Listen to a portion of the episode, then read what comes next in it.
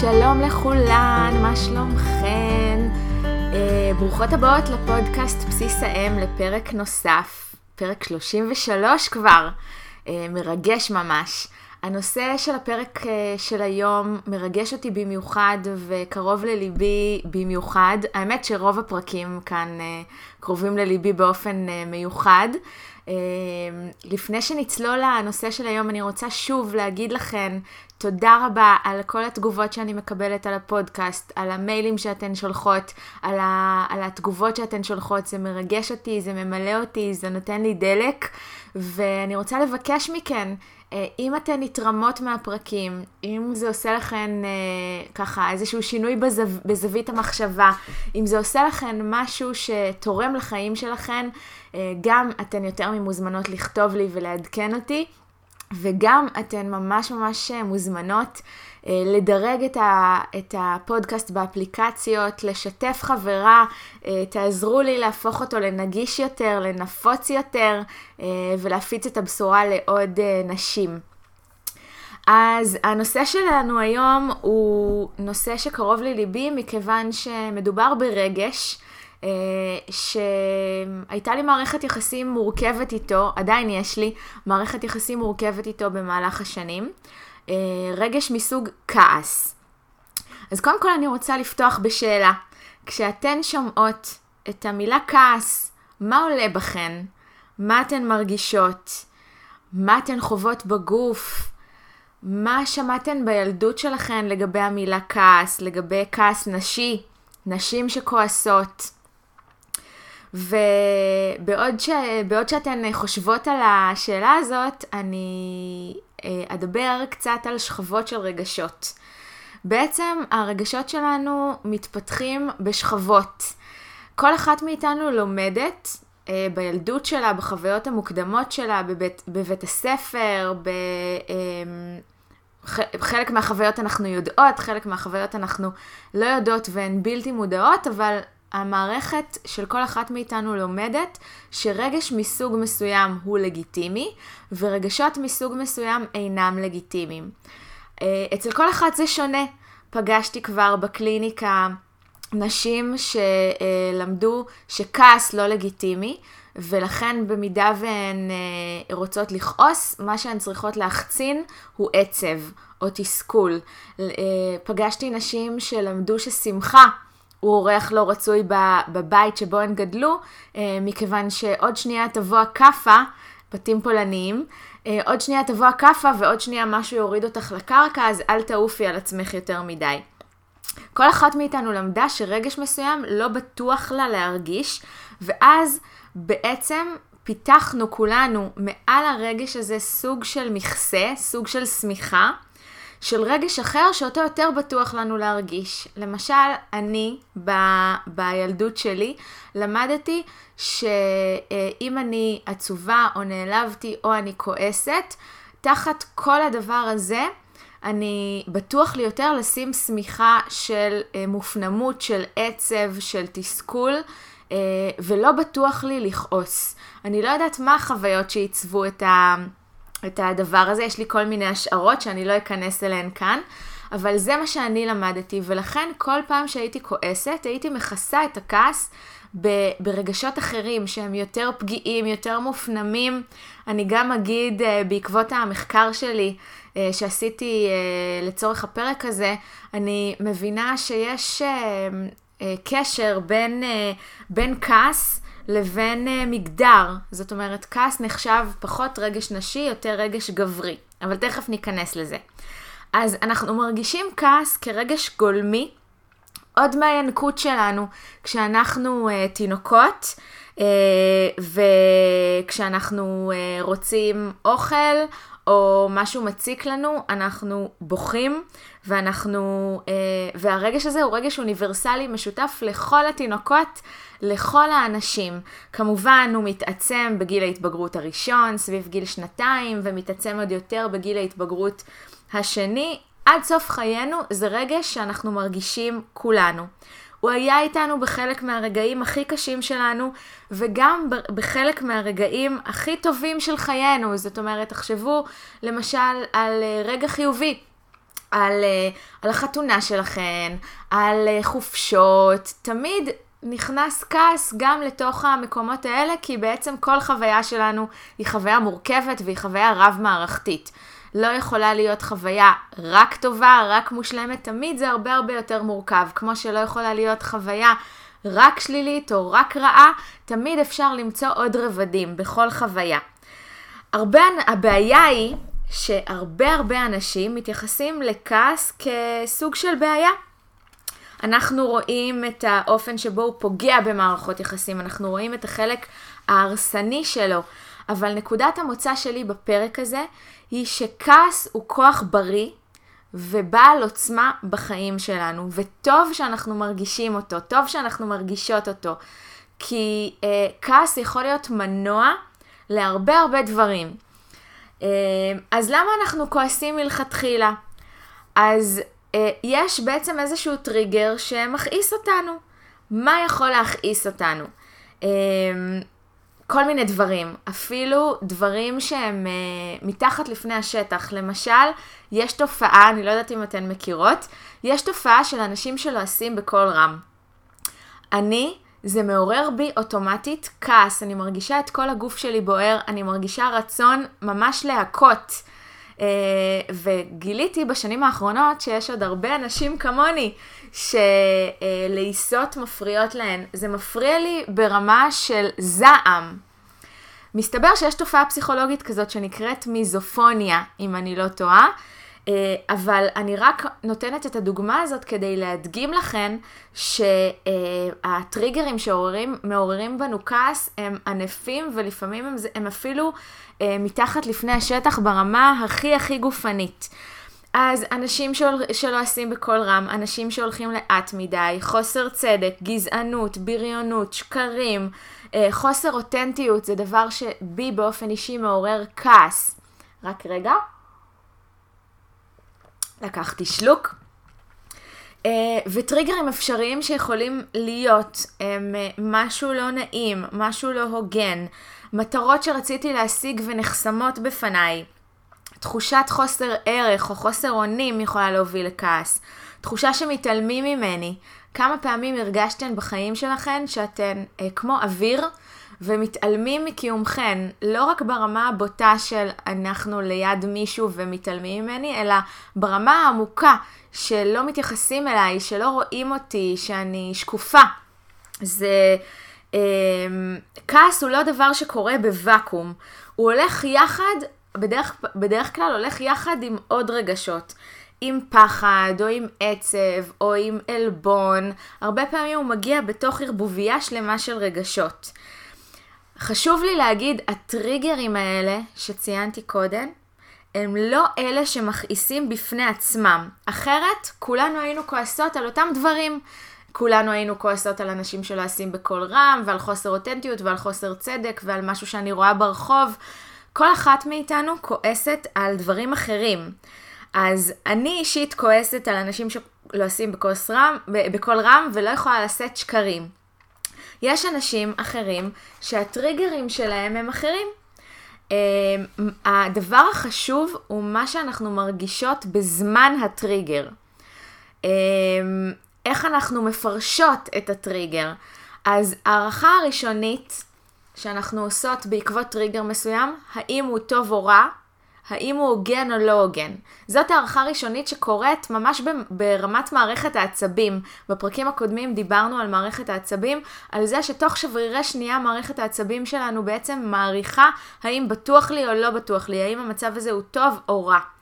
והערכה השניונית שאנחנו עושות, שהיא כבר יותר מודעת, כמה חמור זה, כמה חמור המצב, והאם אני יכולה להתמודד עם זה.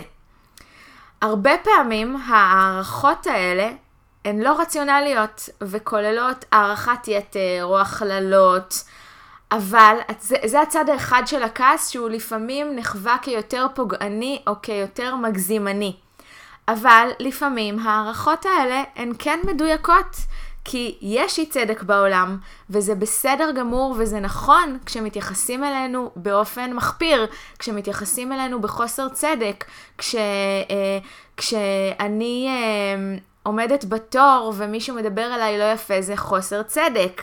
Uh, הרבה מקרים כאלה הם באמת באמת לא צודקים. יש מקרים שההערכה שלנו היא לא מוצדקת, אבל אם אנחנו דמות עגולה ואנחנו מסתכלות על הדברים באופן עגול, אנחנו מבינות שהכעס קיים כרגש כי יש לו ערך הישרדותי, כי הוא סיפק לאבות אבותינו יתרון אבולוציוני.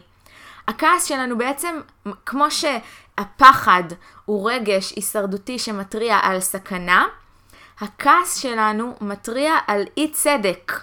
ובכעס יש אנרגיה, יש אנרגיה טעונה, יש מרץ להתמודד עם חוסר הצדק. אם הייתי משתבללת אה, בתוך הפקעת שלי, לא, אין לי מספיק אנרגיה להתמודד. כשאני כועסת, קצב הלב שלי עולה, דו, הדופק שלי מואץ, אה, אני חווה הזעה מוגברת, נשימות מהירות, כל המערכת העצבים הסימפתטית שלנו, מערכת ה-fight flight, נכנסת לפעולה ונותנת לנו אנרגיה להגיב. בניגוד למשל לפריז, שהיא מערכת איום קדומה יותר, שהיא מערכת שיותר מחוברת לחוסר אונים. ברגע שאני, שמערכת העצבים שלי מגיבה בפריז, אה, זה אומר שהמערכת חווה איום ברמה גבוהה יותר מאשר המערכת הסימפתטית. והמערכת הסימפתטית מחוברת באמת לכעס. מה שאבות אבותינו עשו זה להילחם פיזית אה, על, על מושא הכעס. החדשות הטובות הן שאנחנו מסוגלים בימינו לווסת את הרגשות שלנו. אנחנו יכולות לתעל את הכעס שלנו למשהו חיובי יותר. אנחנו, אה, המפתח הוא לא לעשות כמיטב יכולתנו כדי להימנע מכעס, או להירגע, או לשחרר, כי כעס הוא לא דבר שלילי, ואם אני מבינה את זה, אז אני מבינה שאני יכולה לעבוד איתו. אז אם כעס הוא גורם מניע, כמו נגיד רעב שמעורר אותנו לאכול, הוא יכול לעורר תגובה לאי צדק, לא בעוינות או באלימות, אלא במחאה, בהתנדבות, באומנות, בכתיבה, בתקשורת. אם מישהו מכעיס אותי, אני יכולה להגיד לו, אני כועסת עליך, אני לא חייבת לפעול מולו בעוינות או באלימות, אני יכולה לעשות את זה בצורה מבוקרת, מתוך מחשבה שכעס הוא כעס, הוא כעס, הוא רגש, ואנחנו בנקודת מוצא שאנחנו מקבלות את כל הרגשות שלנו. אה, ועכשיו אני רוצה לדבר איתכן על הפן המגדרי של, אה, של כעס, שהוא מאוד מאוד חשוב לי. אני חושבת שכולנו גדלנו על איזושהי תמה שנשים טובות לא אמורות לכעוס. לפעמים בקליניקה אני פוגשת נשים שממש אומרות לי, אין לי את הרגש הזה במערכת. אני לא, לא כועסת הרבה, או אני לא כועסת בכלל. אני מתוסכלת, אני עצובה לפעמים, אבל כועסת מה פתאום? ואני רוצה להגיד בהקשר הזה שלפעמים ההצהרה הזאת היא לא מדויקת, זאת אומרת, את, את כן מרגישה כעס, אבל שמת עליו שמיכה עד כדי כך שאת אפילו לא מודעת לזה שאת מרגישה כעס. אני אתן לכם דוגמה, סיפרתי לכם קודם שגדלתי עם תחושה שכעס זה לא רגש בטוח להרגיש. ואני כל החיים שלי כתבתי אומנים. וכל החיים שלי גדלתי באיזושהי תחושה שהייתי ילדה יותר עצובה מכועסת. ולאחרונה פתחתי את היומנים שלי, ושם פגשתי ילדה מאוד מאוד כועסת על כל מיני דברים. אה, כועסת באופן, אה, באופן נורמלי, כן? ו... והדבר הזה משמח אותי, כי יכול להיות שהייתה לי איזושהי תבונה פנימית בכל זאת שאומרת, כן אפשר להרגיש כעס, אולי לא בטוח לבטא אותו החוצה.